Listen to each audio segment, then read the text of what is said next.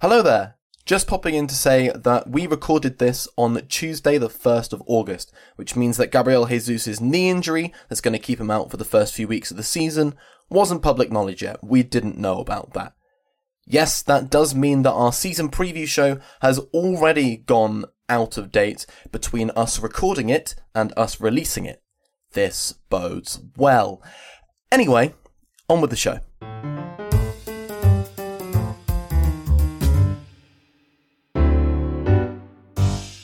Hello and welcome to Potshot and welcome to the 2023-24 season. I'm Alex Towells and I am joined as usual by Alex Collings and Sebastian Hund. Hello guys, how are we doing? Not too bad. How are you, Towells? I'm very well. Seb, how are you? I'm alright. You? Yeah, yeah, I'm good. And I'm also joined by two new people. Potshot has grown. We have expanded. We have added, firstly, Lorcan Reese. Hello, Lorcan. Hello, I'm really happy to be here and can't wait for the new season. And we have also added, and I've stitched myself up by making myself say his surname. It's Manas Saraswat.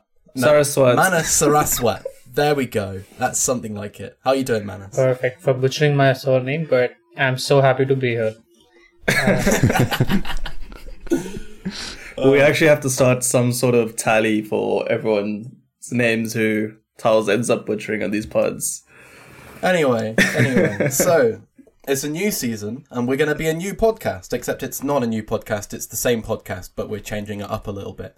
We're adding Lorcan and Manas to our regular rotation, and the key word there is going to be rotation. We're not going to have a consistent cast of presenters each week. It will be three or four of the five of us coming on each week, plus some guests as and when we feel like bringing guests on. So you might not see me every single week, or Alex every single week, or Seb every single week. It will be maybe Alex will take a month off because he doesn't want to do the podcast anymore, and it will just be Seb, Lorcan, and Manas running the show for a month. My So- grand plan all along. We are also going to have a new release date and time. Yes, we're aiming for consistency this time around. Remember when we said this and then it didn't happen? Well, hopefully this time it will actually happen. We are going to be releasing our podcasts every week on Tuesday at 10 a.m. UK time. This one doesn't count. This will not come out on Tuesday. I'm sure you will notice, uh, but that's fine. We're starting next week. Sometimes, though, as is usual, we will break away from this release schedule. Like, for example, if we play on a Monday evening. I'm not making a podcast immediately after we record on a Monday evening and putting it out at 10 o'clock on Tuesday. I would not have time to sleep. So we're not going to do that. Um, and occasionally we will do on the whistle pods. Sometimes, hopefully, hopefully they will be happier occasions than the one on the whistle pod we did before where we got battered by City. We will also have a shiny new logo. We've got it cooking at the moment. It's being prepared. It's not quite ready for release. But when it will be, trust me, you'll be blown away by the new production quality of the visuals of the Potshot podcast that will no longer be something which Alex cooked up on PowerPoint in about 10 minutes. And finally, we are going to be, hopefully, using our social media more.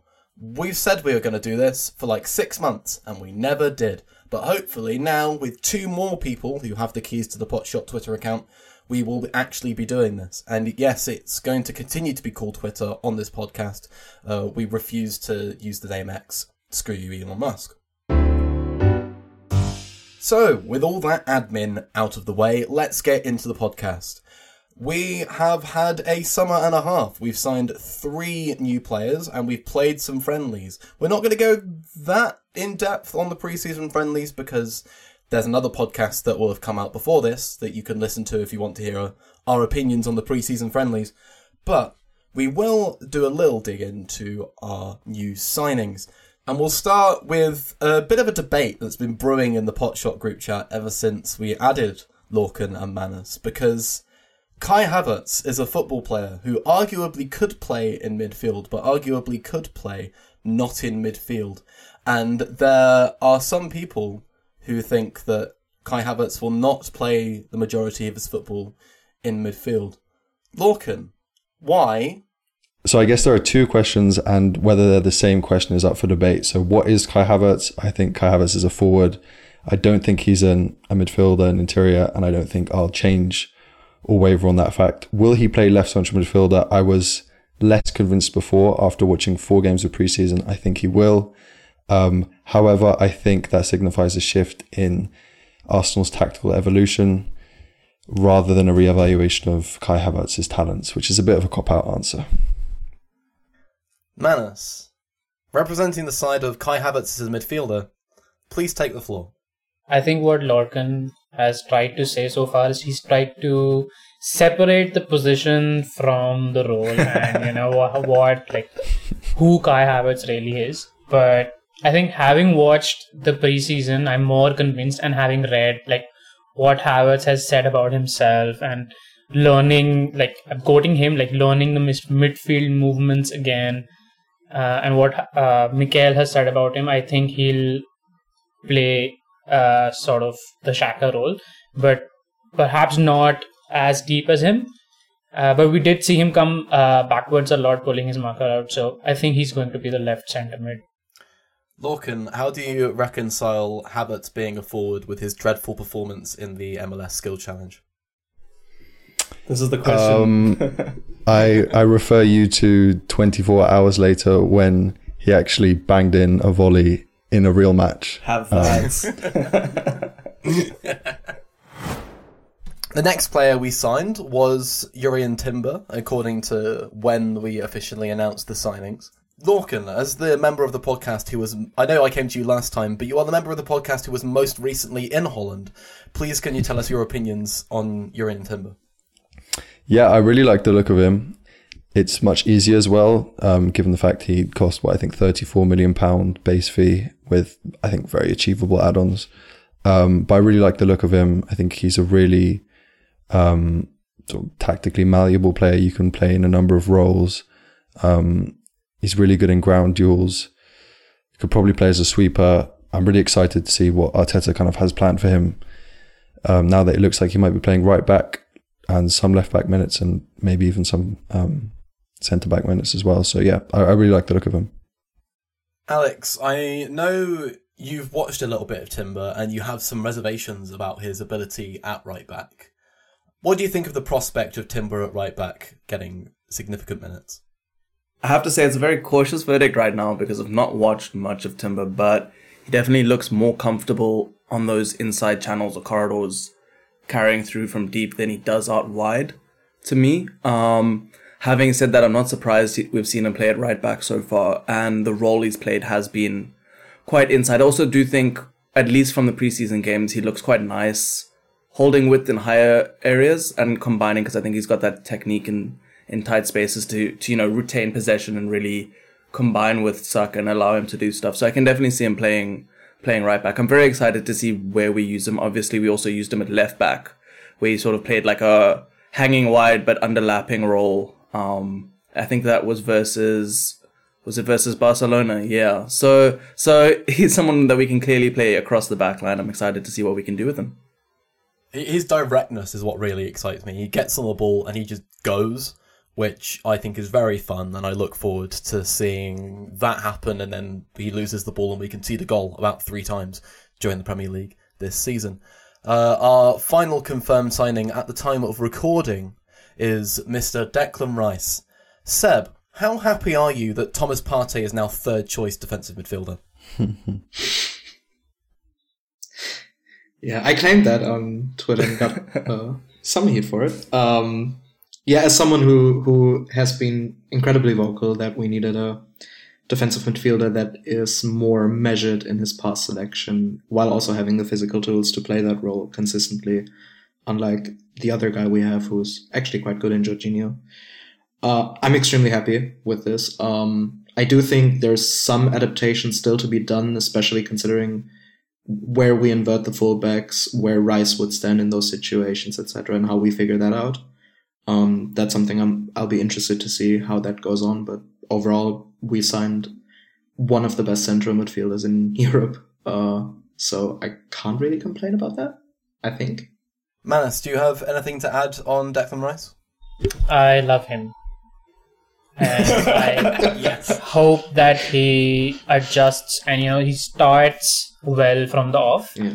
because he's so watching his preseason minutes uh he was a little like he seemed a little apprehensive but he's done like the basic number six uh some of the responsibilities of uh recycling possession really well but i still feel that he's coming to terms with you know where he's supposed to stand on the field. Like do, do i need to stay on the left side? Do i need to play in the center? So a little bit of positioning uh, but i think that will come. Uh, he's he's on record saying that himself that he feels that uh, with with minutes and in training it will come. So I, I i just really hope that he hits the ground running from the first game off. I've also been really impressed, and obviously, I think we easily get impressed with the stuff, but just the the impact he's already had. Just as a person within the ground, everyone says he's he feels like he's part of the group immediately, and just the way like how happy he looks to be at the club feels like we're really bringing a, good energy into the club, which which I think is an underrated soft factor. Just passionate to be there. Um, that makes me really excited for the season and and what he will bring. Uh, I, we said this on the last pod with with Lorcan, but I think it's going to take him some time to actually really get to grips with the positional stuff. And I think even though it's preseason, obviously his first few, you could really see didn't look lost, but he looked very second guessy of himself a lot in terms of what he was doing. So it will take some time, but I think in terms of the person we've brought to the club, um, I think it's going to be huge. Yeah, on that, I think I've never seen a player come to Arsenal and come across this well in interviews already, and sort of immediately try to grasp the history of the club and try to identify himself with it as much as Rice did. Which, I mean, his first interview blew me away, quite frankly. It kills me because he's a Chelsea fan, but like that's been completely put to the side. he's gonna start telling us Tony Adams was his favorite player growing up, rather than rather than Terry. Uh, we've also had rumours this week linking us to David Raya, Brentford's goalkeeper. Alex and Lorcan, I know you spoke about this on the preseason pod you've just recorded. Uh, Manas, have you got many thoughts on us potentially signing Raya? I think uh, I'm definitely for the signing, but I'm sort of in the camp where I feel that it's good for competition rather than, um, you know, this whole debate that he'll replace Ramsdale. Because you don't give a new deal to a, a, keeper, even though we just added one more year to Ramsdale, Ramsdale's deal. Um, I feel that they'll they'll compete, but the goalkeeper position is isn't as individualistic that as it used to be about five years ago. Uh, they're they're sort of a part of the build up now. If if you build up deep, so they're important. So the goalkeeper is really important. Uh, so I feel you could rotate these two keepers uh, either uh, by competition or you could rotate by opponents. Uh, in this, and if you want to go direct, I feel that Raya might be better uh, in its distribution uh, going long. Uh, but Ramsdale might be better in games where you want to build up like short to medium passes. So I, I don't think it's something uh, you know that Ramsdale's going to be sold next season. I, I mean, this is all prefaced by the fact that we're monitoring him according to David Ornstein. That's basically it. But I think if we were to do it, it's A, a market opportunity first and foremost, seeing that his moves fell through and he's in the last year of his deal. And secondly, I think it's an unsustainable situation you're creating if it lasts longer than a season. Um, I don't really see how you would give both of these guys the minutes they need to sort of sustain their happiness over more than a year. Um, it's more so, to me at least, a testing of Ramsdale as a player long term. I mean, there's question marks around him that people have brought up, like uh, him underperforming post shot expected goals both years, having individual moments that aren't that great, which all keepers have. Uh, but something I found interesting, and I think someone on Twitter brought it up, uh, was calmness in a goalkeeper, and that being a sort of thing that can elevate a keeper more than more so than just the regular stuff he does. And Raya does strike me as a more calm profile, uh, in opposed to Ramsdale, who has said on multiple occasions he likes the crowd riling him up. He likes sort of being antagonized in that way, uh, which can be perceived as a good thing, but also can be perceived as something that breeds inconsistencies in his game uh, and leads to sort of rashness. Um, so it, I think if this were to be a situation we'll have this season, I think it's more likely than not that one of those two would end up being the number one and the other would be shipped off within 12 months. I, I think my main opinion on this is that I don't think it's going to happen. I'd be really surprised if we signed Ramsdale. No, I'd be really Well, guess surprised what? if we. I'd be really surprised if we signed Raya. I, I for for all of the reasons Seb listed, and also the fact that I just the vibe I get is that we trust Ramsdale. Uh, so I don't see why we'd do something that might make him doubt his our trust in him as a team, if that makes sense. Like I, I think for players having that confidence of knowing that you've got the team behind you and like the manager's got your back and wants you is quite a big thing. So I'd be surprised if we gave Ramsdale this new contract and then brought in Raya. It would really, really surprise me. Player, players are different though, right? And they react differently to to different ways of being stimulated. And I think Ramsdale is someone who gets pushed to his best when he feels that maybe bit of antagonism, that competition. Um, certainly, it's something that I think has, you know, bears out in his game in terms of when he performs well with the crowds. And I think maybe it's something that he was a bit too comfortable with Turner last year. Um, that this this is something that they see that can push him and not even necessarily it's interesting right what will happen 12 months down the line but maybe if that can push them for whoever wins the keeper war this season that said i, I also i'm not sure it's really going to happen i think it is a, a market opportunity for a player that we've we've liked for some time obviously we wanted him in 2020 um, and has one year left on his contract i think that is most of it i'd be very surprised if we even spend 30 million on Raya, but I could see I could see it happening. So that's sort of where I stand. But I think it is something that it it is unstable, not unstable, unsustainable long term. I think one thing to add on the antagonizing Ramsdale thing is that I think it's a special situation with Raya considering Iñaki Caña, our goalkeeping coach, A, worked with Raya before, and B, pushed for him even before we signed Ramsdale. I think that's an amalgam that would immediately put doubts in Ramsdale's head. Not try, not trying to project or anything, but it's it's just a bad look, I think, for your number one to be put in that situation. Does that create a positive environment or does that create a negative environment in training? Because Ramsdale still has certain aspects of his games that he needs to improve. But there's nobody in training who's as good as him who's pushing him. But somebody like Raya, where they both have an overlap of skill set, but they have variety as well. So I think Ramsdale still needs to work on some of his 1v1s where there's a chance for him to be chipped. He sort of tends to flap flap around. Uh, I think he needs to improve his distribution where he's kicking to his right. Um, so I think there are aspects to improve.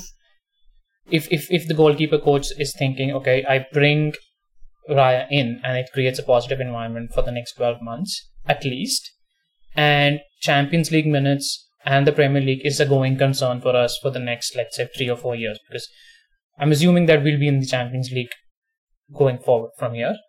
So I think minutes should not be an issue. And if we're looking at dividing minutes by opponents, I think it, it might work out. I, I think ultimately none of us are sports psychologists and none of us know Aaron Ramsdale personally. So we you can take everything that's been discussed in the last five minutes or so with a hefty pinch of salt. But I, I do think it's an interesting question. Is like, will would signing Raya be a positive or a negative? Like, even if we do sign him, we may never know if it was a good thing or not. So, uh, but I do think it's an interesting point for discussion. Is there any other business you guys think we should do as a side? Do you think there are other signings that need to be made? Like, I personally, I don't know. I I, I feel like I'd be happy with if we ne- didn't if we made no more signings this summer. Not because I don't think there's places in the squad that could be improved. I I kept banging the we should get someone to rotate for Saka drum, uh, but it seems that the club disagree with me, so I'm going to give up. uh, Lorcan, what do you think? Yeah, just on that Saka note as well. Um, we've just been talking about sharing minutes. It's, I think the main thing with Saka is we have people who can play there in Nelson and mainly Jesus, in my opinion. I, I, I wouldn't feel too comfortable seeing anyone else other than Jesus, but I think Jesus is a is a great backup right winger. But I think people are like, oh, we need to maintain some of the same um, stylistic stuff, so we need to get in a left footer, but then left footed right wingers are kind of scarce and they can't really play elsewhere, and it's it's easier said than done. Um, in terms of new signings, I think we need a midfielder because I don't think Havertz is one, and I think we'll inevitably get to that point in the season where we just need a controller in the team. so yeah, that's Uh, sometimes when we do this podcast, I wish we had a um, visual component to it, like a YouTube video or something. Um, this was one of those moments because Manas had his camera off for a little while, uh, but while Lorcan was talking, then he just reappeared, shaking his head, which was very funny. Uh, so I'll I'll let Manas come in and disagree with Lorcan there. Uh, so I, I don't think we need to spend that money replacing somebody who's just just signed. Um, because I feel we have depth in midfield where we can like reuse and reuse. Uh, if we need variety in, someone who needs to be more comfortable in build up, and um, you need somebody to come deep in, in the first phase because you want Odegaard up, right? Um, you can probably play Trossard because we've seen that happen in the preseason a little bit. Uh, so I, I think he's a good interior uh, interior variety to have if you don't want to deploy him off of the left wing. So I think I'm on on the side of it's it's better to spend money if you're going to spend more money on having uh, a quality backup for Saka because if uh, God forbid he gets injured, where how are we replacing that output? So because I expect him to continue scoring and being the highest scorer in his team going forward. I think it's reasonable to suggest that we may want to play a midfield that's slightly more defensive, if you will, than Havertz, Odegaard, Rice at times this season. But I also think it's entirely plausible to construct that midfield with players we already have at the club. Say, play Jorginho and Partey, play Jorginho and Rice, play Partey and Rice. We've got three defensive midfielders. We can just play another one of them instead of Havertz. We'll be fine. Alex? Um, just on the on the topic of I guess both midfielders and then sharing win- minutes or spreading minutes at right wing. Um, what do you guys think of the the Mohamed Kudus links? Because he's someone who could play midfield. Obviously, doesn't add the steel that I think I would like to add to midfield, but with have with but with Partey not leaving, it doesn't look like we're gonna add someone there. But he's someone who could both play midfield in deeper midfield and help us build out from deep, as well as playing um, on the right wing. And he's a left footer. I don't know. I'm. I, I I feel like. I feel like it's not going to happen, and I feel like it's not going to happen because we've already signed Kai Havertz for sixty million pounds. We've already signed our tweener attacker midfielder for the su- summer. I think. Um, if we were to get him for that reason, I think it would be weird, and I don't quite know how it would fit. I suppose then Lorcan gets his dream, and Havertz becomes an attacker, and Kudus plays in midfield. I don't know. To be fair, Load out getting, Fabio Vieira. getting Kai Havertz was a mm-hmm. bit weird, wasn't it? So yeah. Yeah. If, if you're a hater and a loser, you can make the argument that everything we've done this summer's been a bit weird. But we're not those people. We think we believe in the project and we trust Mikel Arteta's decisions. Normally, in a season preview podcast, you may expect for there to be some discussion of the preseason friendlies that have gone on beforehand. In this podcast, there will not be any of that because Alex and Lorcan have literally just recorded a podcast that was just that. So there's no point in us going over that ground once again. So we are going to move straight on to having a look towards the new season. Uh, and trying to establish our expectations, set our priors, make sure that we all know what our thoughts are going into the new year. The way we're going to do this is we've got three questions that we're going to answer now that are a bit more nebulous, a bit more general, that we will all answer. And then after the break, we are going to steal a format from fellow club based tactics podcast, All Stats Aren't We, who are amazing. Uh, and they have their over under preseason questions. And we are going to steal that and do that for a little bit after the break.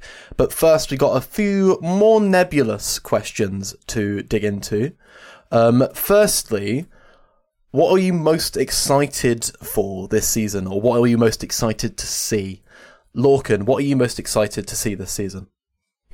Um, so my generic answer is just everything in that I have so many questions, um, more questions than answers, even after preseason. So just everything coming together um, is the generic answer, and then the more specific answer would be Declan Rice in an Arsenal shirt. Um, how quickly he acclimatizes and the role he ends up having, slash the roles, and also hopefully I'm trying to manifest uh, the resurgence of Emile Smith Rowe in an Arsenal shirt, who I still think is one of the club's most prized assets. Um, and yeah, I love him. But is Miss, is Smith Rowe a midfielder there? uh, more so than Howard. Fair enough. Seb, what are you most Uh, excited I'm for? excited to see the growing relationship between Gabriel Jesus and Kai Havertz playing together. I think they're relatively complementary profiles in that Jesus likes to drop and sort of get involved in build up and go from there, and Havertz being able to occupy those spaces when he leaves them is something I think will be fruitful for us this season. I think it's going to be more of them being the most advanced players in the sort of central lanes, and I think both of them complement each other to an extent that I think they'll do great things there. This is the podcasting equivalent of a subtweet at Lorcan because given he doesn't think they'll play together, but yeah. Manas, what are you excited to see? So, uh, having watched the preseason, I am excited about the variability that we're going to add and how that's going to work out. The thing that I'm looking forward to is uh, Gabriel Jesus having um, injury-free 38 game season. I think he could do bits if, he, if he's fit and he's firing. Very good answer. Alex, what are you thinking? Well, I wasn't expecting this one to make its way to me. I thought it would be still it would be taken earlier, but definitely Champions League. I'm excited to I'm excited to see us back in the Champions League. I think it's something we haven't seen players like Saka at the Bernabeu. You know, I think that's gonna be that's gonna be huge. Um, I'm also excited for us to be back in the UEFA Youth League. I can't lie, that'll be fun too. We've missed out on guys like Patino really having having their um yeah being able to play there.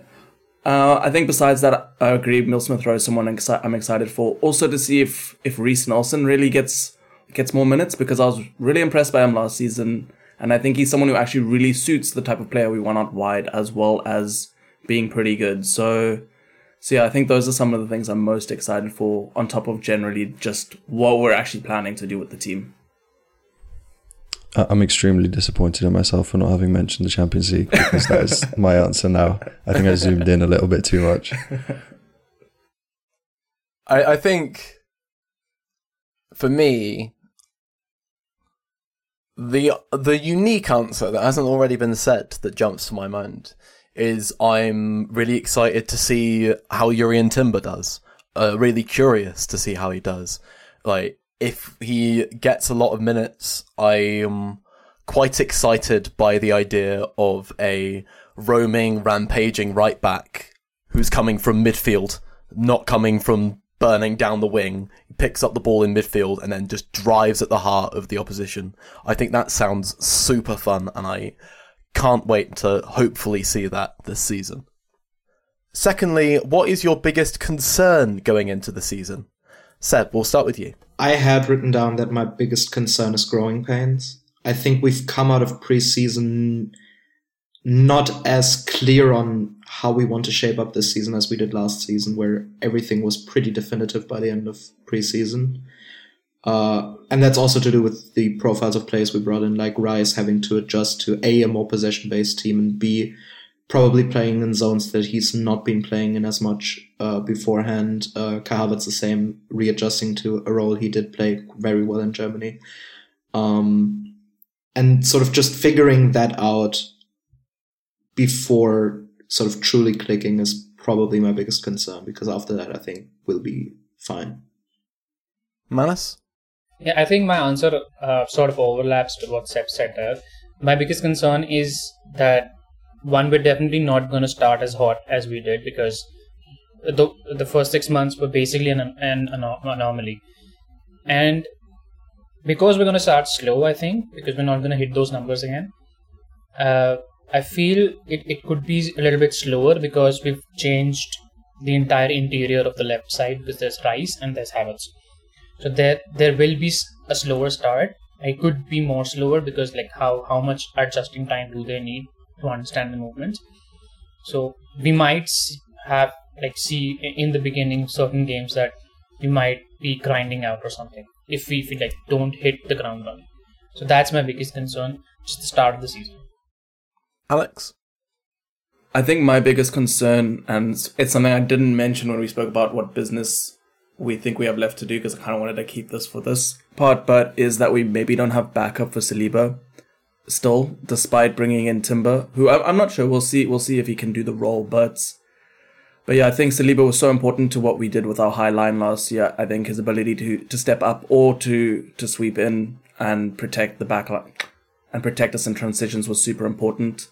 So I still don't really feel that we have that profile. And if we lose Saliba, having said that, has he really played as a, a sweeper centre back this um, preseason? Not really.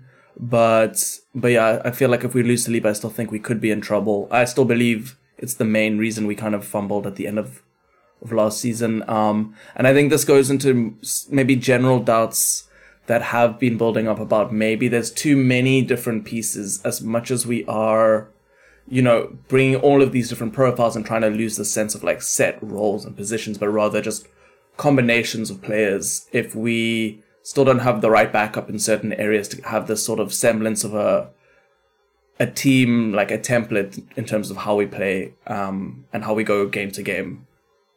Just quickly on the Saliba point, I think I'm far more comfortable with that considering we now have ample fullback options to have the ability to put Ben White inside again and I think he's stylistically probably the best fit there if we don't have Saliba. Just a quick one. I, I, I agree that that helps a lot. I still don't really like how um I still don't really like White that much as as a sweeper centre back profile. I think it, it definitely improves us, but it still feels it's obviously not last season where we have to play holding right, but it still feels like something where I still have doubts. And to be honest, I think I'd still prefer Timber probably definitely in terms of recovery pace um, to play the sweeper role. But obviously, again, that's tentative. Th- these are tentative takes about Timber. Finally, Lorcan, uh, what are you concerned about going into this season? Yeah, I'm gonna sort of append what people have already said. I think um, just we've had to, we've almost won the title and we've had to build on that, but we've arguably had to do so in a way that's kind of overturned the spine of the team, which is quite uncomfortable. Um, learning a new system. Um, I, I fear if we play, you know, a midfield of Havertz, Odegaard, and, Rice, that we might relinquish control in certain games, um, but especially where we don't have Zinchenko.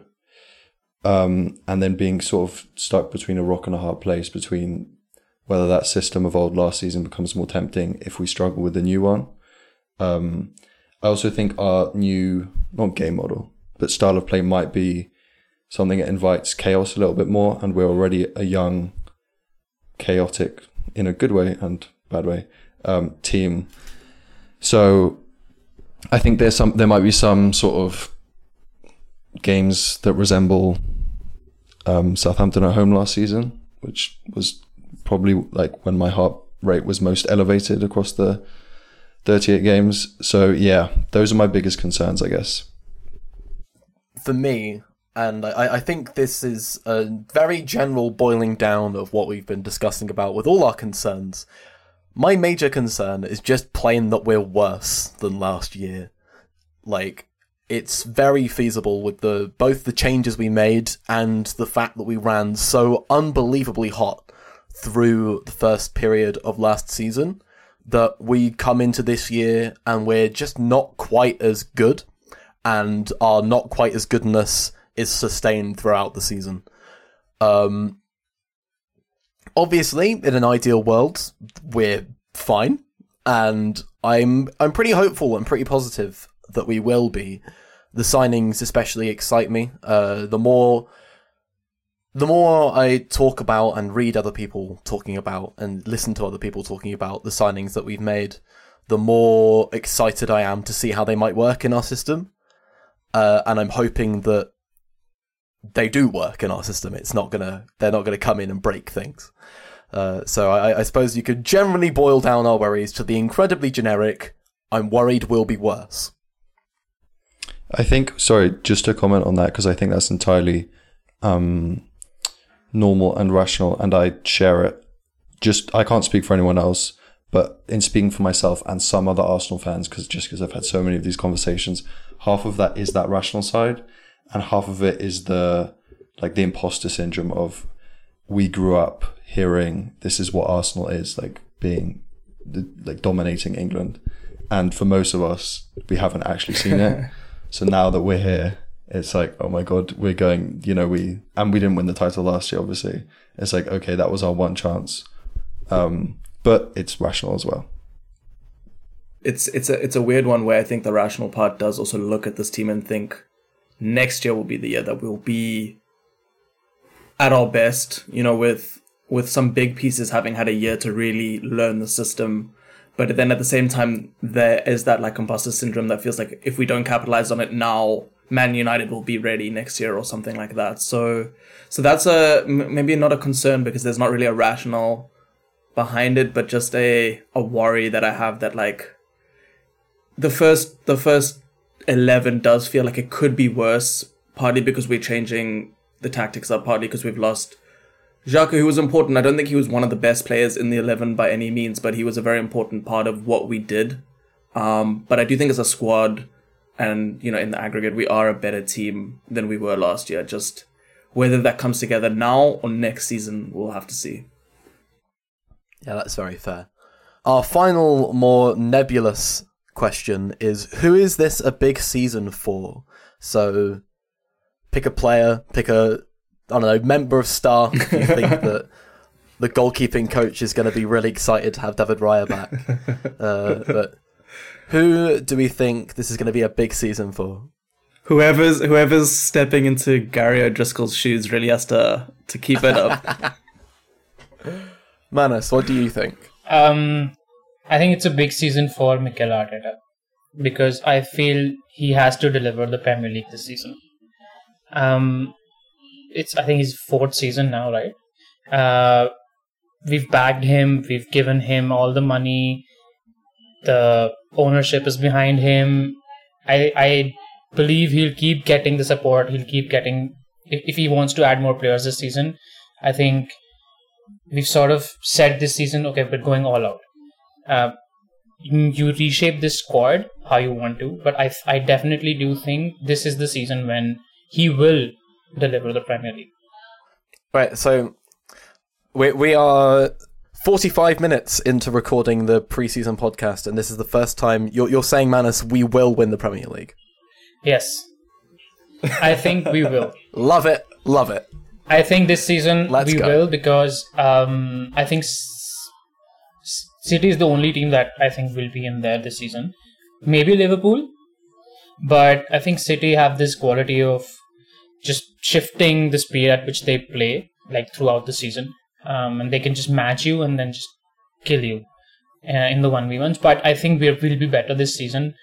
Uh, and I think this season it's a big for Arteta. I think he definitely needs to deliver one major trophy this season. That is very reasonable. Alex, what do you think? So I obviously set up the doc, and I just realized big season can either mean like they're going to have a big season, but I read it. Well, I wrote it as um a big season, as in it's a telling season for their like their time at Arsenal, maybe. So I went with Fabio Vieira. Um, I know it's already you know it's only his second season with us, but such as the competitiveness of the squad, it does feel that he needs to show quite a bit more um this season and I think he could. I, I still have a lot of faith in Fabio. I think he's got an incredible skill set, um, and, and the best final ball in the in, at the club. But but I think it's a big season for him whether he kind of shows up. I think he's had moments in preseason, but then also been guilty of what he was criticized for last year, where he kind of phased out of games or felt like he wasn't really there. Um, but yeah, I think it's a it's a big season for him. He should get more minutes now, um, particularly in the Premier League with us in the Champions League again. And yeah, I think if he doesn't really show the level that I think he has, if he doesn't show it this season, then I think, given what the, squad looks like and how competitive it is, I mean, we we've even speaking about like Raya challenging Ramsdale, and Ramsdale's done nothing really wrong yet, right? I think it's a very competitive squad, and I could see him kind of leaving earlier than he would have. Just partly all of this is because last season was already so much better than we were expecting it to be that he's become a bit of a victim of that or a casualty of the speed of at which the project has progressed. But but yeah, I think it's a big it's a big season for him to to show what he's made of. Lorcan? Um, I mean, I have several names. Um, the two names that I kind of come with an asterisk, and the asterisk being provided that they're given the platform to play uh, Smith Rowe and Eddie Nketiah, because it feels like if either of those slash both of those were to have down seasons this season, then they might be surplus requirements next year, which I can definitely and kind of do see with Eddie, and I don't for Smith Rowe, but again, like I could see how that situation could come to be. Um, and I also think Havertz and Rice um, a big season as well. I, I am confident in both of those, especially Rice, but I just think given that they're replacing what was our spine last season in Partey and Xhaka, um, I think they'll have a lot of responsibilities. Seb? I've gone for Alex Collins' favorite signing of the last three windows, uh, Leandro Trossard. I think um, I've already liked what I've seen from Trossard in the half season he was here, but I think he really put out a mission statement, if you will, during preseason of playing in various different roles and excelling in each of them and sort of being as sharp as he has been in preseason. I think he really has sort of established himself as someone who says, I want to start here and not just be a luxury backup. And him having that fight, maybe winning it, maybe losing it, is something I'll be interested in this year. Can I just since since I've been mentioned, but I have been slowly but surely won over by by Leandro Trossard, especially in the middle. I think I'm still not a fan of him in the wide areas, and I've spoken about that at length. But he's a very hard player to resist in the middle, and, and I think he's he's been maybe behind Saka our best player this preseason. Um, arguably even as good as Saka has been. Are you revoking maybe the not in Slender name? Well, we'll see, we'll see. for for now, It's too good a slander name Yeah. to, to revoke. it's simple but effective, Leandro Trossard. But no, but we'll see, we'll see how he does. Um, Like, we'll see. I- Alex loves Lacazette, but Alex lacks a threat. It's too good. That's excellent, to be fair. Thirty goals, by the way. Thirty goals last season. Uh, I, I think my player who this is a big season for is Gabriel Jesus. Like the first 10 games of last year, like we saw the dream of what Gabriel Jesus as a starting striker could be for Arsenal. And after his injury, we saw glimpses of it, but it was never quite the same. He's going to need to come back firing if he's going to continue to be the main man, the centerpiece of our attack in this project, which is what he wants to be and what we all want him to be, I'm sure. Because we've all seen how good he can be, but can he continue to be that good? Um, I don't want to say I'm concerned that he won't be, but I do think he needs to be, and he needs to be consistently over the course of this season. Manas, you said how excited you are to see him have a season uninterrupted by injury. Uh, and I'm excited to see that as well, but I also think that it, it needs to happen if he's going to continue to be our starting striker into the future. Because I think if he has another year where he, like, shows flashes of being amazing or is amazing for a stretch and then not amazing for a stretch, we could be sat here this time next summer talking about how he's been replaced.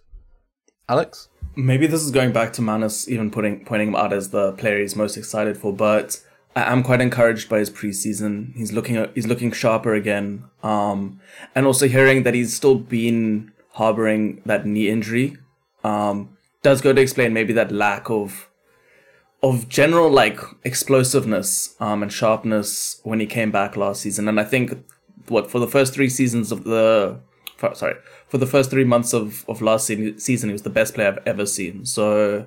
So, so I'm excited to see him coming back for sure, and I agree it is a big season, such as the competitiveness of the squad and the fact that we don't have that like 30 goals plus assists player um, across all comps, despite how good we were last season. And it usually is your striker. I mean, what did Haaland probably had about 60 overall, if not more, you know? And with that, we are finished with our more nebulous preseason questions. We're going to take a quick break now, and when we come back, I'll be handing the reins of the podcast over to Alex, Woo. who will take us through our over unders for the 23 24 season. And a hot take. And a hot take. Well, that was a lovely break. I'm sure you enjoyed the 10 seconds that that was for you. For us, it was a lot longer than 10 seconds. Uh, and we are now back, refreshed and ready to go through our over-unders for the 2023-24 season. To clarify how this works, we have a list of questions that we are going to ask in the rough format of will X thing be over or under Y number? So, for example, our first question is going to be Will Arsenal score over or under 86 league points this season? For context, 86 league points is the number of points that Tottenham Hotspur got that one season where they were second, and is two more points than we got last year. We will then all answer those questions, giving our reasoning behind our answers, and then at the end of the season, in our season review podcast, we can revisit these questions and decide definitively who was right and who was not right. I'm going to now hand over hosting duties to the wonderful Alex Collings, who decided that it would be his job to go through these questions. All right, so I think we're going to try and make it relatively rapid fire to avoid some of the long pods that we had at the end of last season, but still enough for everyone to speak. I think we're going to go for a rough order. So Seb first, then Manas, then Towells, then Lorcan, and then I'll round out each question with my own answer. Um, so yeah, let's start. Will Arsenal score over or under 86 league points next season? Seb. I think that's a tricky threshold. I think we've all said this basically that I think we will definitely get less than 50 points in the first half of the season. I don't think that's even a controversial statement to make. But I also think we will end the season better than we did last year. Uh, the the points total towards the end of the year was actually quite bad. Um, the end of the season rather. so I had us coming out at slightly under 86 points. Do you have a total for us? I've gone tentatively with 82. 82. All right.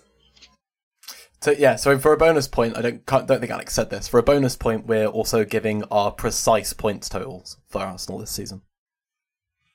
Manas, uh, I think Arsenal will score more than 86 points this season. I think we will get 87, and that will win us the Premier League. And my reasoning is because of the last four seasons, on average, 87 points wins you the league and uh, we'll start the season slower, like Seb said, but we'll end it better. And I'm expecting Gabriel Jesus to have a better season this year. So I think we'll score more goals.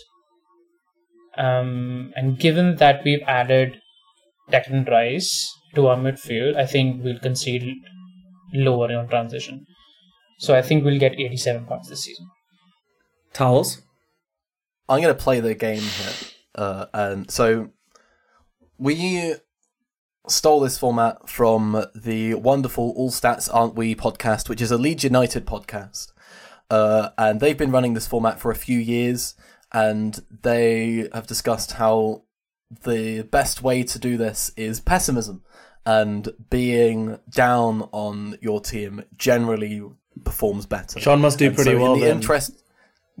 yeah, in in the interest of winning the game, I'm going to say under. Um, I I do actually think we'll probably get under 86 points. My precise answer is 85. Um, I think we will be overall better than last season, but I think I, I discussed this at the back end of last season. I think it's not unlikely that there will be another team providing a more sustained challenge for the title that is not just Arsenal City this year. Uh, and therefore, I think the likelihood, it's just as likely that we finish third as it is that we finish first, in my opinion. Uh, and so I'm going with a total of 85 points. Just as a, an aside, has there ever been a team that's come third with 85 points in the league? I don't think. No so. idea. And that's a it's a high total. Um, I also don't see any team that would get anywhere near there that's not Arsenal City. But that's an aside. All right, moving on. Lorcan. Uh, I'm going to go with over. I think the quality of the league next season will be pretty comparable to last season. It might be a little bit better with clubs like Liverpool taking a bit of a jump. Um, I agree with Manas in that I think the high 80s slash maybe low 90s is where the league will be won rather than like Centurions territory. Um, I think we'll. I'm going to go with over, and I'm going going to go with 88 points. Perfect. I think I'm going to go on under. I think we're going to start a bit slow. I think we're going to be more consistent over the season. So I'm going to say we're going to end with the same that we had last season with 84 points. I just think there's a lot of gelling to do that I think I don't see us doing quick enough. I think we could end stronger actually rather than start stronger um, next season, but I think it'll generally be a bit more consistent. And I guess we'll speak about it later. But I, I think with other competitions, I think we could see ourselves having success there that then again harms maybe the league. So I'm going to say 84 points, which is funny territory because I never thought I'd answer below um, Towells, but this is where we find ourselves. Um, yep. Moving on. Next question. Will Odegaard score over or under 10 league goals this season? Seb, what's your answer? I've gone with under, and I think that's largely predicated on me envisioning him to have a slightly different role to last season. I think he'll he will have less chances to crash the box the way he did last season, uh, considering Havertz's presence. Uh, so should I give a precise answer here as well? Absolutely. Uh, I've gone seven league goals for Odegaard, which is the exact same that Xhaka got last year in the slightly more conservative of the eights. That's my reasoning there. That's solid reasoning. Manas? Yeah, I think uh, Odegaard will get. So I think the number is 10 because I want to say 10. Okay, go for it. Neither over nor under. Yeah, I think he'll get exactly 10 because he got 15 last year. And I don't expect him to get 15 non penalty goals again. Um, I think he'll get 10 exactly because if Havertz plays left 8, I think when the build up is from the left side, I think he'll still have opportunities to meet the ball on the penalty spot. Um, and th- in the preseason, I think he attacked the far post, far post as well at times. So I think he'll get around 10 goals. Perfect. Towells? I'm actually a little bit annoyed that Mana said that because I was going to come in and say exactly 10 as well. Uh, but in the interests of giving different answers for this game, I'm going to say over. Uh, I think we will continue to be cutback merchants to the same extent, if not more, than we were last season. And Odegaard drifting into the penalty spot will still be a source of, I'm going to say, at least four goals next season. We're going to get at least four goals from Odegaard coming onto a cutback around the penalty area. Um, so I think he will, while not getting quite so many as he did last season, because Havertz is also there being a cutback merchant, uh, I do think he will get over 10. Mm, Precise number 12. Okay. And Lorcan? Um, yeah, I was also going to say 10, uh, funnily enough. Uh, I think I agree with some of the reasoning that's been put forward. I think, I mean, Odegaard, I know Odegaard perform, overperformed his expected goals last season, which in itself isn't a great stat. Like, it, it doesn't tell us too much because um, there's more relevant data to or, or, situations to look at and why that was. Um, that being said, there were a number of goals just from, was it the, was that two seasons ago? Jeez. I'm thinking. I think I'm thinking of two seasons ago now. The Brighton, but he, I, I think he had like one or two deflected goals. Um, I think his role, as as um, a couple of people have said, will be a bit more conservative. I'm going to go with nine. I think so. I'm going to say under. See, I also wanted to go for ten. Um, so that seems to be the general consensus. But since everyone else is playing the goal, I do think I'm going to go under, and I'm going to say eight. I think he'll have about eight goals. Similar reasoning. Um, I think he's going to be a bit more withdrawn this season, especially with Havertz playing a bit more high, especially if Smith Rowe comes into that position as well, or into that role rather. So yeah, let me say eight, and I think overall, I think I'll, he'll have about a twelve goal season across across competitions. Um, moving on. Will our top goal plus assist contributor this season bag over or under 30 goals and assists in all competitions? Uh, I've gone over, definitely. I think it's pretty easy to say that considering Saka got 20. What was it? 27, 28 last season? 26, I think. 26. Uh, and we basically tanked every competition that was in the Premier League. Um, the fact that I don't think we'll do that this year uh, gives me a pretty strong indication that Saka, being our top scorer, spoiler, what I think uh, will get more than 30. Perfect. Manas?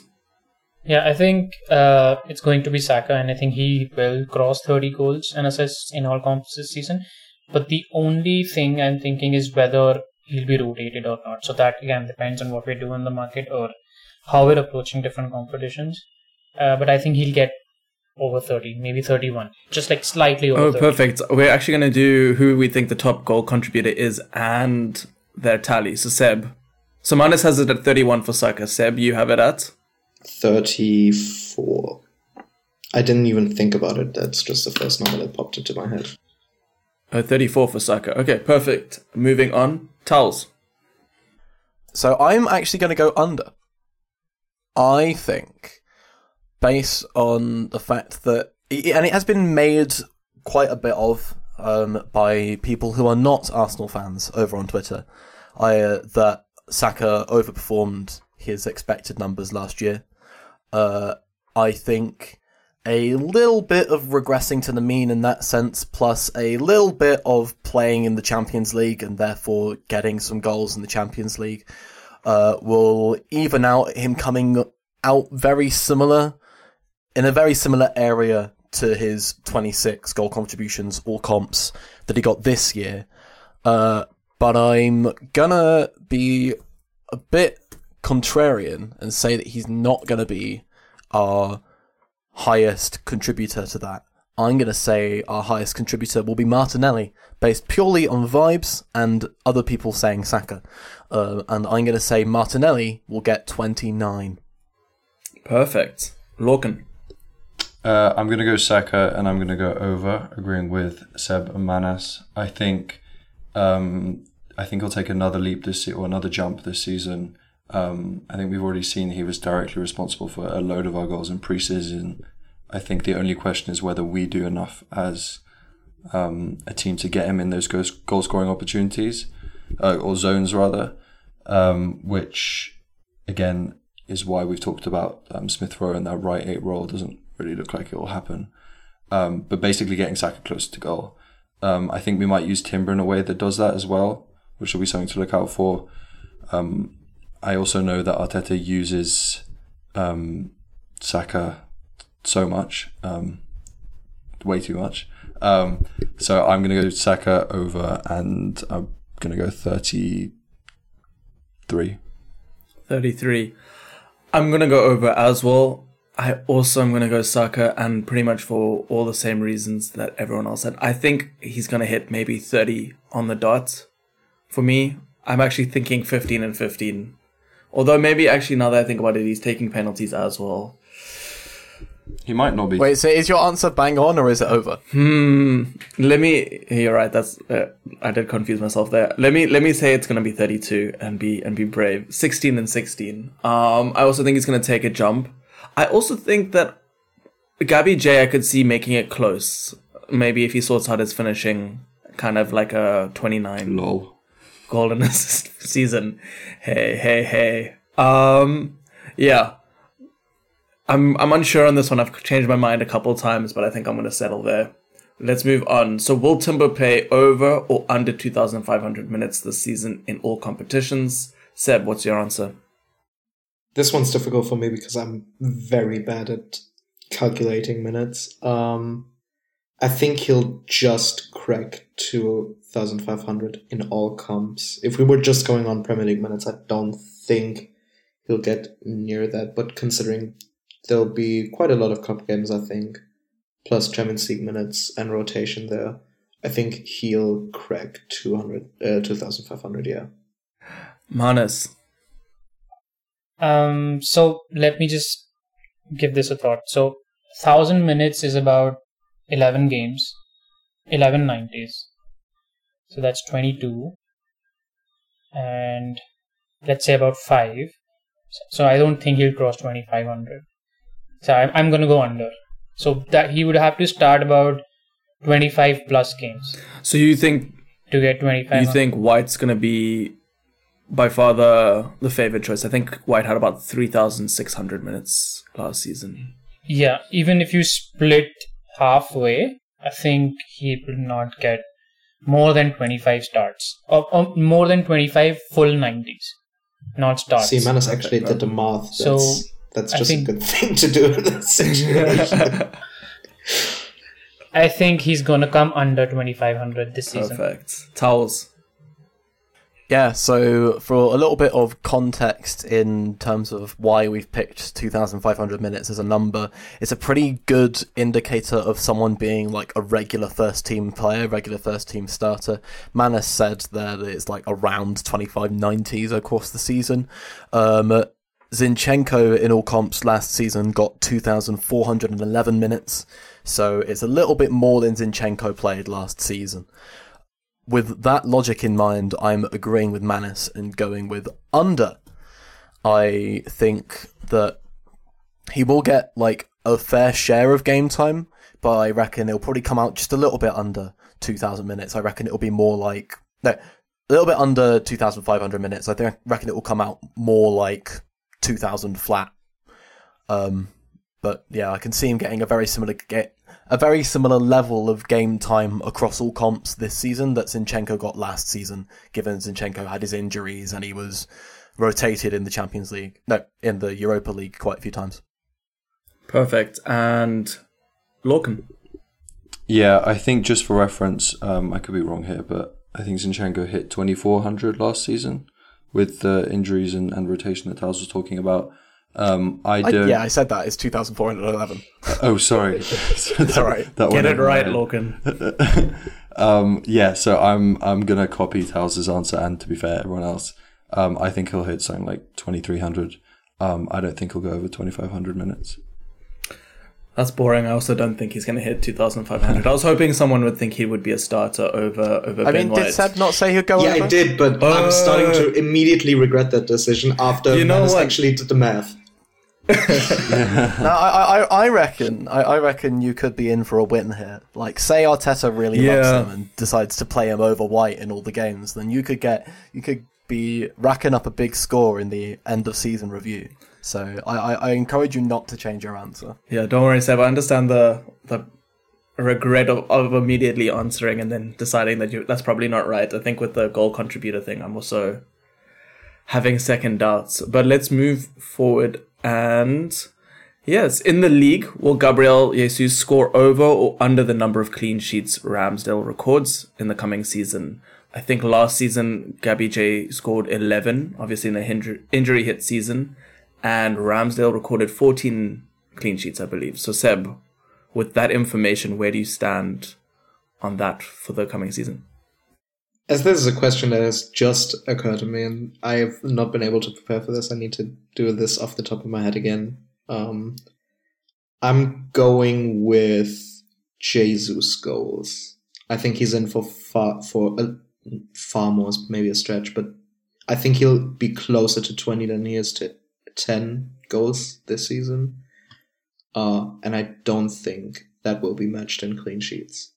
Do you want to have a have a guess at the number of clean sheets and the number of goals Gabby J will score? I'm not doing a bonus for this one. I can't be asked to write it down.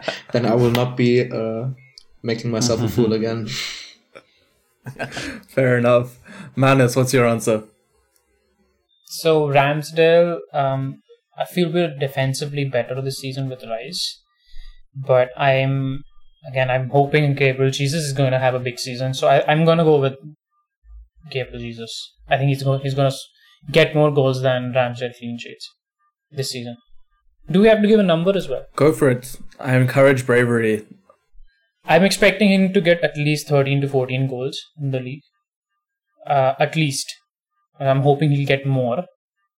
Um, so, uh, e- even if Ramsdale gets 14 clean sheets again, um, Gabriel, should- I think he Gabriel will get over 14. So yeah, I think I'll go with Gabriel. Towells?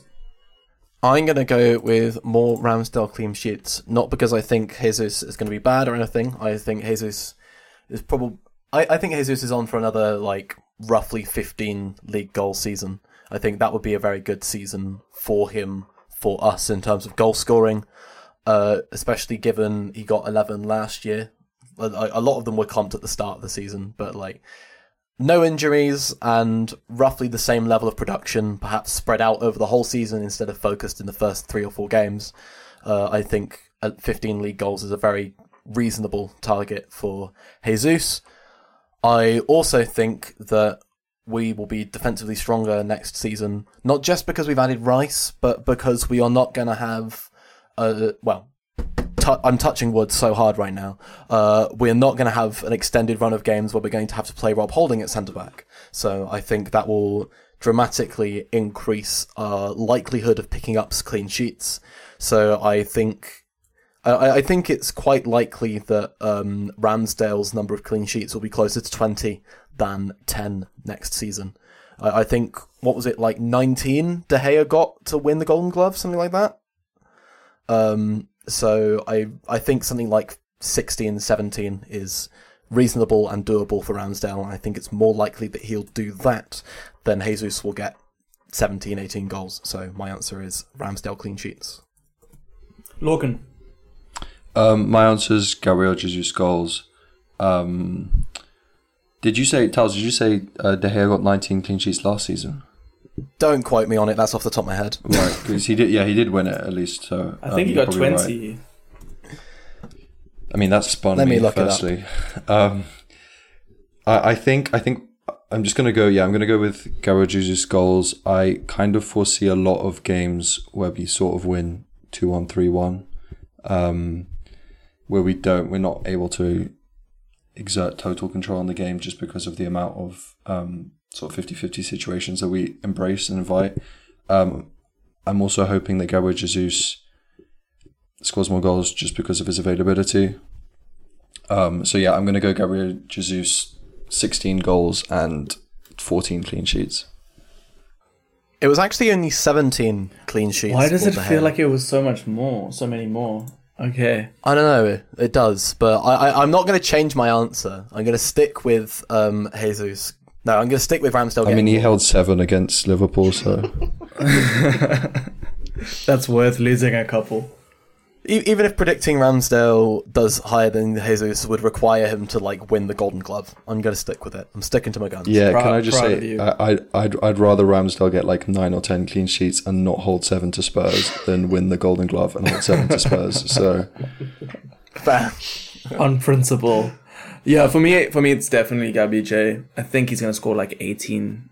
I- I think in the league this season. Um, let me say 14 assist, uh, 14 clean sheets again for for Ramsdale. Let's move on to more interesting and a, a lot more, in my opinion, hard to decide. Um, question regarding both of these players is: Are there going to be more whammers moments or Gabby J big chance missed, big chances missed this season? Seb, Uh, we should clarify what a ga- what a yeah, Wham's yeah, moment is, exactly. How do we? Seb How do we? What's the sort It, it's that It's threshold that moment. for? Oh no, it's it's that moment. You just need, you need to know when you see a Whammers moment. It's when you see him do something, you're like, "That's a Whammers moment." That is just how it can be defined. There's so Yes. many different ways in which it can happen. It- It has to be an error. It's quite a nebulous thing, but it's basically a, an error leading to a big chance or an error leading to a goal.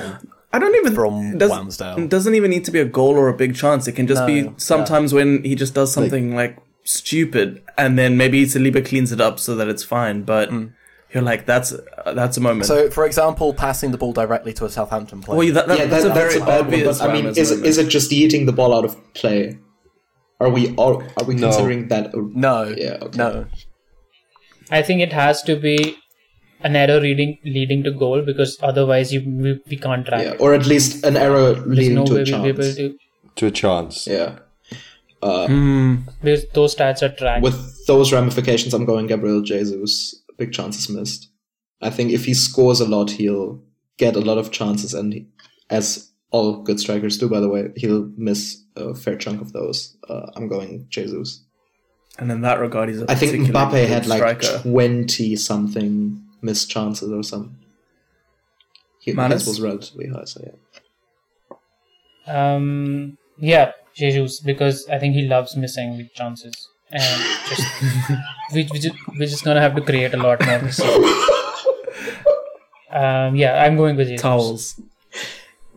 Yeah, there's nothing more to this. This is this is the uh, Gabriel Jesus slander section of the podcast. We all agree he does love missing a big chance, like just get receiving the ball within the six yard box and somehow blazing it over. He's going to do that at least once this season. So absolutely, Gabriel Jesus, big chances missed. More of those will happen than Whammer's moments.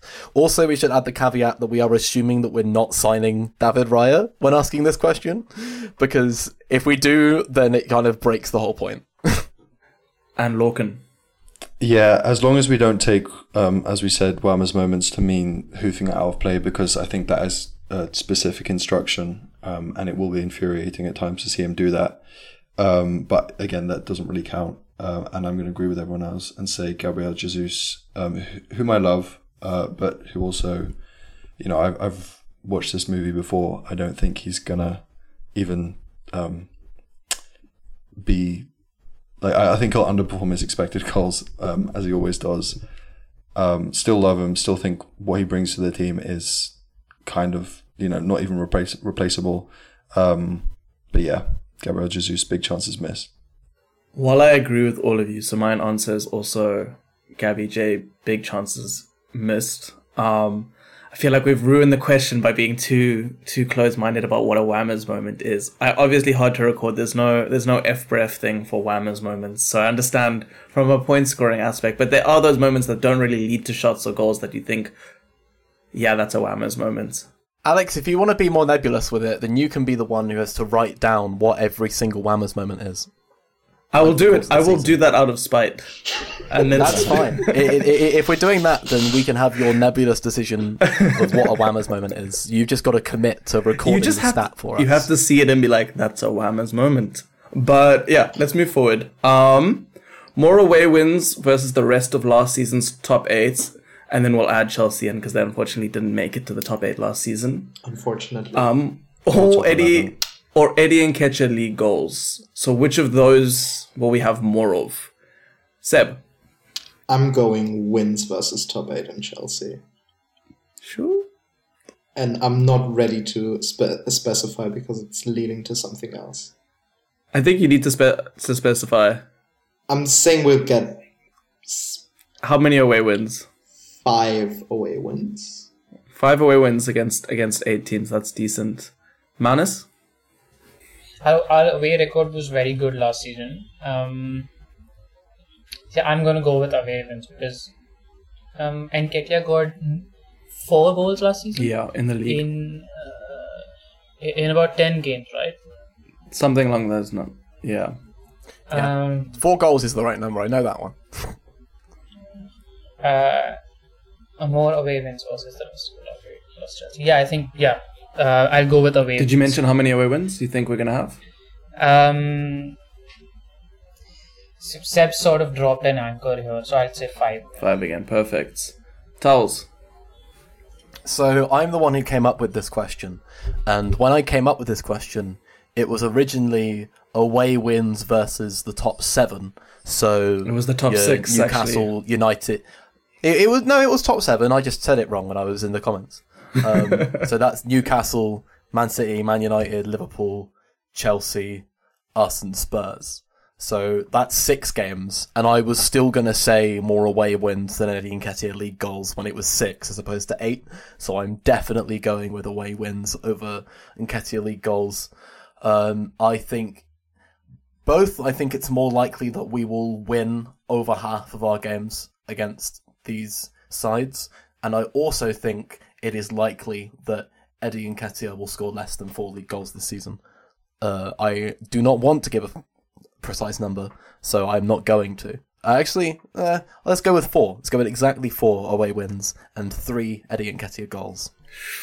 We have one person listening right now who's probably fur- He's probably infuriated in in Yeah. a certain max. Yeah. Yeah, friend of the pod and regular contributor Max is going to be so mad at us because he loves Eddie and Nketiah. And- but hey, Lorcan. Yeah, and on that note, um, I'm picking Eddie Nketiah um, just because I'm I love him. I'm never going to give up on him. Um, I also think he's an amazing player um, who gets but will he score any football goals though? Yeah, I mean, I, I, again, like because I, I mentioned before with um, who it's a big season for, and I mentioned him provided he has that platform for it, and I think that's a huge question, especially given the bloated nature of our squad. I kind of do think um, Balogun will leave, which is obviously um, relevant when we're talking about this, but I'm going to go for Eddie seven goals. Yeah. I'm in exactly the same boat. So don't worry, Max. You do have two two friends on the pod here.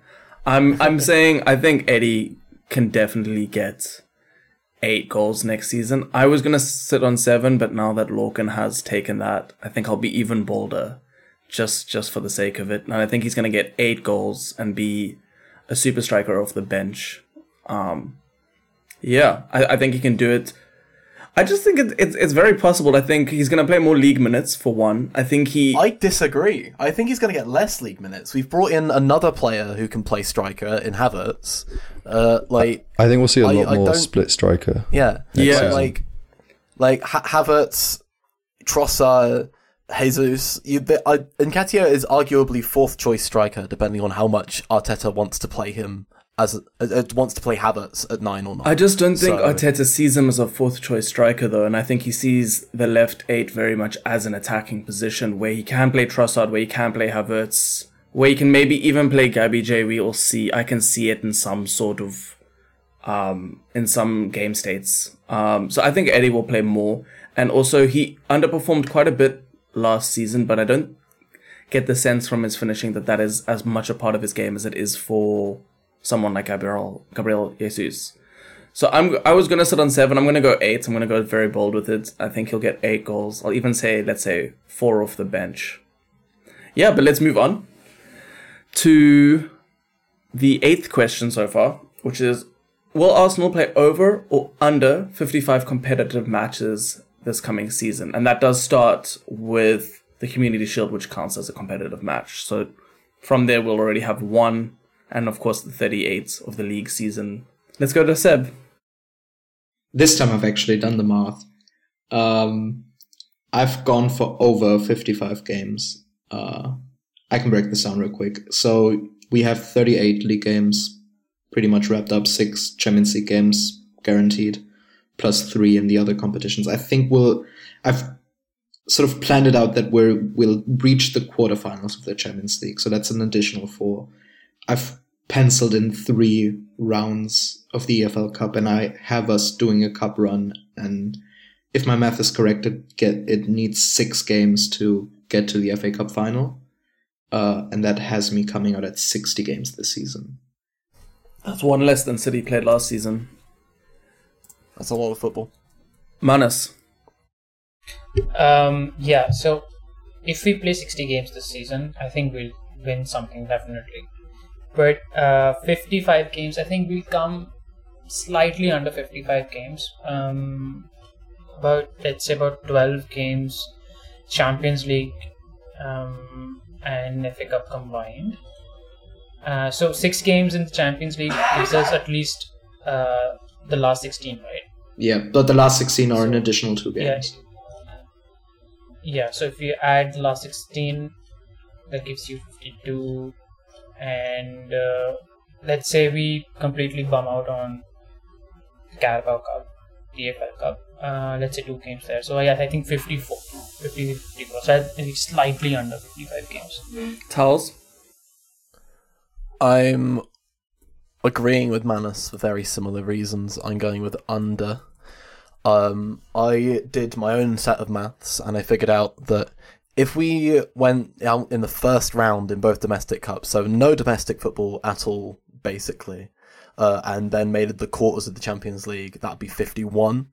Um, I'm going to predict that we get one, but this is including the Community Shield, of course. Uh, I am going to predict that we move forward. We get two domestic cup wins over the course of the season, whether they're both in the FA Cup, both in the Carabao, or in one each. That is my prediction. We're not going to go super far, so I'm going to go with 53. Nice, nice, nice. And Lorcan. Um, I did not do my own maths, needless to say, um, but I think we'll go over. I think it's it'll be fun to see, um, just from a curiosity standpoint, what how we fare in the Champions League because I don't know how many of our players have actually played there. We have a young and relatively inexperienced squad um, in that department. I also think we have the profiles to succeed in the in the Champions League. So I think there's there's scope for us to go far in that competition. Obviously, you get 38 games from the Premier League. I, I think we'll go over. I'm going to say 57. I also haven't done exactly the maths here, but my sort of prediction for the season is that we're going to do quite well in two competition, two cup competitions, and I'm thinking either the Carabao or the FA Cup, but I also think we will do well in the Champions League. I just have a gut feel about it. That might that kind of contributes to the the first question why I think we might not hit 86 league points as the season goes on, and maybe as City are pushing away with it, we'll see. So I think definitely over 55 would be my answer. I'm not really sure where I would sit. I think 60 is maybe a bit high, but let me say 58. Um, just pulling that from my thumb. And yeah, I think we'll make. I think we're gonna make this the semis of the Champions League. I feel. I feel that for some reason. But yeah, the more important question is: Will Arsenal win over or under one trophy in the coming season, or one trophy overall? I guess. Seb, where do you stand on that? I've gone over. I've already Whoa. mapped out that I'm ex- I'm expecting a cup run, and I've penciled in the FA Cup as something we'll win because Arsenal heritage, basically. Uh, and I think we'll come out the better side in the Community Shield. Oh, okay, we can't. Are we counting the Community Shield though? It's a trophy if we win it, so yeah. it's not a trophy if we lose it. That's how it works. Okay, okay, okay. And Manas. Um, so I didn't count the Community Shield, but I think we'll win one trophy, and that's the Premier League. And I've already like talked about this, uh, so I'm just not. I'm not gonna go into it, but yeah, one trophy, Premier League. Absolutely. That's Towells. I think we're going to win bang on one trophy. And I think that trophy is the Community Shield. Okay, I was very excited at first. I was like, this is the positive Towells that we were hoping to see this season. but no, you're still a coward. Yeah, I am an absolute coward. Um, all of my friends know this about me. Uh, cowardice is a core tenet of my personality. cowardice and pes- pessimism. But I do think we're going to beat City like 3 0. And it's going to set. We're going to beat City like 3 0 at the weekend. And it's going to set us up for being incredibly hype for a season where we're just going to be fine. So, there we are. What a trophy. Well, I guess it is a trophy. Look It's like it's like last year when what did Liverpool win three one, and for like a week, Darwin Nunez was a better signing than Haaland, and Liverpool were going to win the league. Um, Yep. Yeah, I'm going to go for one as well. Um, if I had to do over under, I'll just go over for the sake of optimism. But I, I think we'll win one trophy. Um, I think we should win one trophy this season between the Champions League and the Premier League. Um, I, I personally like hate those people who discard the FA Cup. I've I think it's a special competition. That being said, we've won like 14 of them. Um, so I do want it, it to be the Champions League or the Premier League. Um, so yeah, I'm going to go with one trophy this season. Which one? Back on the Um, line. Yeah, throw yourself in there. Premier League. Premier League. All right. For me, New boys coming in hot. Love it. the rest of us have been worn down by the previous season. I, I mean, Seb's the only person who said we're going to win more than one trophy. but he counted the community shield. All right. Um, yeah, for me, I. I think we'll win one trophy, not including the community shield, because I'm not a nonce. But I, I think it's gonna probably be the FA Cup. I'm expecting a deep Champions League run, uh, the FA Cup or the Carabao, one of the two. And then I'm thinking we'll push the whole way in the Premier League and maybe not win it overall. Maybe I'm being too pessimistic. Maybe Tiles is run off for me, or maybe I'm being too optimistic. It's hard to tell at this point. And- Alex, do you do you think we're going to win the Community Shield? Because we've established the precedent of the Community Shield counts, and I will be giving an extra point for each correct trophy won. fine, we'll, we'll win. We'll win the Community Shield. Ha- Okay, Havertz volley, so- and people will be speaking about him being a better signing than Mount for the for the first week before before the league season starts. Um, but yeah, that's where we're at.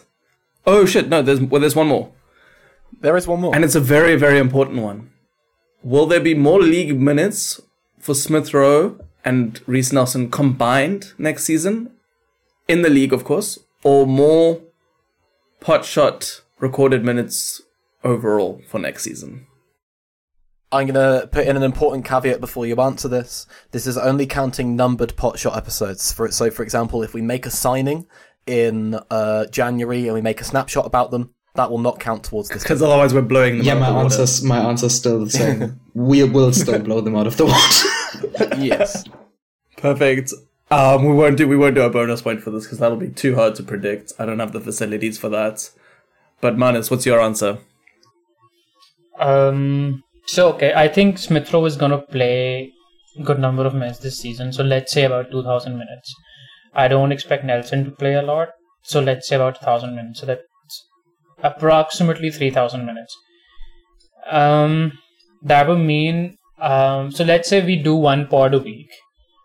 That's fifty-two weeks for the season. We're not gonna do fifty-two, I think, because we're not counting the uh, snapshots. Let's say we do 45 pods and on an average of 70 minutes. Uh, that, that gives us 3150 minutes. So i think we're gonna win by 150 minutes. So i think pod shots by 150 minutes. Manas has taken out the the magical like completely mysticism of how many minutes we'll actually record and, and broken it down for us a bit more. Um, Towells, where do you stand? I also think that it'll be more pot shot minutes. My uh, incredibly analytical reasoning for this is that we will record 38 numbered pot shots over the course of the season, one a week for the Premier League season.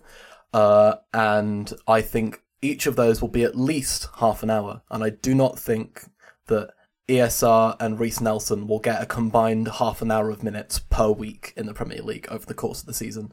So I think it'll be pretty comfortably plot shots. Yeah, I'm so scarred by that like three and a half hour pod that we did last season, and that more than covers what Nelson managed. More, way more than covered what Nelson managed last season. So, with that breaking me and the trauma I've I've had to take on from that, I can't even imagine Smith Rowe and Nelson getting more minutes, and I think we will have more than 38 um, numbered pods next season as well, despite this actually being our 38th numbered pod overall. So yeah, definitely, I think unfortunately, unless Nelson and I, I would hope that they can beat us, but I don't see it happening. So those were our over and unders. But Uh, you missed Lorcan. oh, Lorcan, would you like to? Would you like to to step in? Yeah, I mean, I'm not saying anything new. Um, I think we could add a third person to this list, and Potshot would still win. Um, I think, yeah, we'll blow them out of the water. Well, I'm not going to phrase it that way, actually. Um, but I, I mean, all it takes is someone, probably me, to ramble on for an extra like ten minutes, and it suddenly becomes difficult for Smith Rowe and Nelson. So yeah, I think Poch will have more minutes overall. Yeah, 10 minutes is basically what Nelson managed Yeah. over the last couple of months. It's a cameo. So his post Bournemouth appearances all wrapped up in one Lorcan speech about omnidirectionality. All right, let's move on. We've finished with the over unders, but there's still one more prediction that I want from you guys, and that's a hot take prediction. So, Seb, what is your hot take for the season? Ah, I like this. Uh, my hot take is dependent on a the market that's still ongoing. So I'm I, I I'm very aware that I'm about to look stupid in about three days. Uh, and on player preference, uh, my hot take is Jorginho and Balogun will play more minutes than Partey and Eddie across the season. And Balogun. Okay, interesting, interesting. Manas. Um, yeah, my hot take is that uh, Havertz starts the season slow. Smith Rowe replaces him in midfield and eventually plays 2,000 minutes and scores 8 goals Okay, I like that. across the season. Nice and specific. Towells. So is that is that Havertz not playing well as a midfielder then? Is that Maybe. I'm going the opposite direction. I think Kai Havertz will get at least 15 goal contributions in the league this season. Okay, nice, nice. Lorcan? Um, I've got two. Um, just to to cover all bases slash spice things up. Um, so my first one is I don't think, and this isn't even tongue tongue in cheek, and I don't want to flog a dead horse, but I don't think Havertz and Odegaard will be a thing in the new year. Past, I'm going to say past the new year. I don't think we'll be playing whatever you want to call it, four three three with those two as the interiors past the new year. If if indeed we do do it until that until the new year, and the more controversial one I think is by the end of the season it will be a prominent talking point, um, if not consensus, that Gabriel should no longer be a starter going into next season. I'm kind of building off that last one, and it's a tough one. Jesus or Sorry, uh, Gabriel, the centre back. I'm not going to try and say his last name, but yeah, the, yeah, Yeah. I'm I'm building on that last one. is is for me I think Gabriel might actually find himself out of the starting lineup at some point in the season, maybe even by let's say the second half of the season, and not necessarily for the rest of the season. The re- my reasoning for this is I'm trying to think of all the different combinations we have across the back, and if we do, for example, play Timber on the right, what that means is then Saliba shifts to the right, Gabriel plays in the middle, and then whoever's on the left, Kivior will play left centre back, right? I can see. I don't really like Gabriel as that CCB. Um, I think we even saw him struggle. I know it was just one individual error, but it kind of confirmed some of my priors in terms of him struggling to really protect those spaces from centrally, and when he doesn't have Saliba, you know, a little bit positioned to really sweep up behind him. So I can see it could not work, obviously, because I think when we lose Gabriel, we lose a lot of aerial dominance. And one of the things we're going to see next season is, as Lorcan was saying, with this more chaotic sort of system that we're embracing, I think being dominant in, in aerial duels and in duels in general is going to be really important. I think Gabriel is a big part of that. But I still think as Arteta's maybe going to try tweak things around, we will go back to Saliba potentially playing that central centre back role. And I think what happens then is people have spoken about Gabriel as a left back, but I just I don't see it. I don't think he's a, as nice a fit there. as Someone like Ake. People speak about how good he's defending the wide spaces, which is true, but I think it's really important to know that he's really good at defending the wide spaces when he's central to start because he knows when to push out, when to kind of protect the areas. When he's already there, he's a little bit more cumbersome, can't really turn well, which is also part of why he's bad at the central centre back. So I can see Gabriel. I can definitely agree with Lorcan in seeing him being someone that maybe many fans and don't see as a starter going to the 24-25 season, but I can also see him spending some time out of the side. Whether that actually leads to us doing better or worse is a different a different case, and I'm not sure. But but yeah, I can see Gabriel being being dropped and not for injury reasons or anything like that at some point in the season. Okay, and with that, we will wrap up our predictions part of the episode. Except we won't, because we're now going to predict the Community Shield. We're going to do this very, very quickly, uh, because we need to wrap up this podcast and I need to go to work. But uh, we are going to ask Manas to predict the lineup for the Community Shield, and then we will all say whether or not we agree, basically, and voice any disagreements that we have. And then instead of predicting a precise score, because I can't be bothered, uh, I would like everyone to predict whether or not we will win the Community Shield this season, and then we will wrap the podcast. So, Manas. Uh, yeah, so I think uh, we will win the Community Shield because Pep usually doesn't take it very seriously. And uh, I think the lineup is going to be this is based on vibes. I think it's Ramsdale, Kivior, Gabriel, Saliba, Timber, Rice, Havertz, Odegaard, Martinelli, Jesus, and Saka. I Okay. missed someone.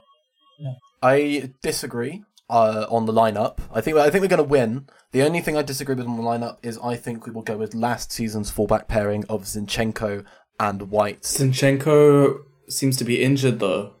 Oh, is he? Yeah, Yeah. yeah. Oh, I missed that. Uh, in which case, I think it will be Kivior and White. Um, I do not see Timber starting this game. I do, however, see Rice and Havertz starting, so I agree. Everywhere else, Seb. I have another small thing, and that's just an inclination I've got from preseason is that Trossard will start over Martinelli. I, Reasonable. I agree. Alex? I also think Trossard's going to start over Martinelli. I think we saw some really nice rotations between Havertz, Truss, and um, Gabby J that I think he's going to keep trying. And I think uh, Martinelli will obviously come on, but I, I see yeah, I see White starting and I see Trossard starting out on the left. Where I actually really don't like him, but he will be playing a lot centrally, and I think Arteta will like that sort of control in the pockets, especially against Are, are against you someone sure like he's Pep. going to start over Martinelli and not over Havertz? Yeah, I was just thinking that. Hmm, It's an interesting one. I think I think it's more certain that Havertz starts than Rice starting, personally. Okay. I'm not sure about that. I think Rice will start. Yeah, I, I'm not. I'm not sure. It'll be interesting to see whether he starts over Martinelli or Havertz. I think. I think he'll. He'll. I think I'm changing my mind. Maybe he'll. Maybe Martinelli will. No, let me stick with it. Trossard out wide, where I don't like him. I would prefer him to be starting over Havertz for what it's worth. Yeah. I actually, yeah, I, I disagree with your prediction, uh, and it actually makes me go back on what I said earlier. I, I, I think Trossard has done quite well in pre-season and will be given the nod for the Community Shield ahead of Kai Havertz in midfield. Lorcan. Um, yeah, I think I'm trying to think of how many minutes Trossard has got um, as an interior since that Nuremberg game, but he did because he came on against I think was it Barca. Um, what did he start? I can't even remember. He started Barca Anyways, as a winger and basically played there the Yeah. entire game. This Right. is with, with with rotating with Havertz, which is kind of what I'm seeing. Yeah, to be fair, there was a lot of yeah staggered movement as well when when um, Smith Rowe came on. I noticed he was like the eight with Trossard as the left wing, and then they swapped at times. Um, but yeah, I'm gonna go. I don't know. I did think Trossard would start. I'm just gonna go Havertz in that um, left eight role, and I think White will play instead of Timber. And if not, I think I agree with with what Manas said initially. Uh, Lorcan, you're the only person who hasn't answered this over the course of the podcast. Do you think we will win the Community Shield? Um, yeah, go on. Incredible. So, uh, just quickly, Manas, after hearing all of our thoughts, do you have any changes to your prediction? I think the only good, like the only reasoning uh, that I heard was for Trossard, but I think he's just gonna s- stick with Martinelli and Havertz, Havertz, just for continuity purposes to go into the league. Um, yeah, I, I think I'll stick to my lineup. That's a good point. I, I feel like Martinelli starts the first game of the season, so that's a fair point. just just as an aside, when we went to the Etihad and we went to press in a four one four one, which we smothered them with before, um, and it failed because the system was different. Their build up structure system was different. I think the best lineup for that um, would be Havertz as part of that pressing unit, rather than any emphasis on on Trossard jumping and covering ground. Yeah. Um, but again, I'd be lying if I said I knew what this what Pep was going to do or what Arteta was going to do. To be honest. And we're all very excited to find out. And we're very excited for the new season here at the New Look Pot Shot podcast. Thank you very much for listening. Hope you're excited, as excited to go into the new season as we are. You can find our new episodes on wherever you find your podcasts each week from 10 o'clock on Tuesdays, apart from the ones that aren't, which we will tell you about. Uh, make sure you're following us at Potshot Pod on Twitter or whatever he's going to decide to call it this week, as well as on um, Threads. We're on there, even though that's dying instantly, and Instagram because we had to be on Instagram to make a Threads. Uh, we will be trying to post on there more as the season goes on. I hope you're looking forward to seeing our new logos. We are looking forward to revealing them to you once they are finished and once they are ready. Um, thank you very much to Lorcan, Alex, Seb, and Manas, uh, the new look Potshot crew. We're very excited to bring you the season, and you can find us on Twitter at PotshotPod. James Blake still makes our music. Our music is not changing unless James wants to send me a new file for no reason. You can find him on all good music platforms at JW Blake. He's got some new singles out. Go and check them out. And with that, we will win the Community Shield next week and come back and talk about how great that was. Cheers. See you then.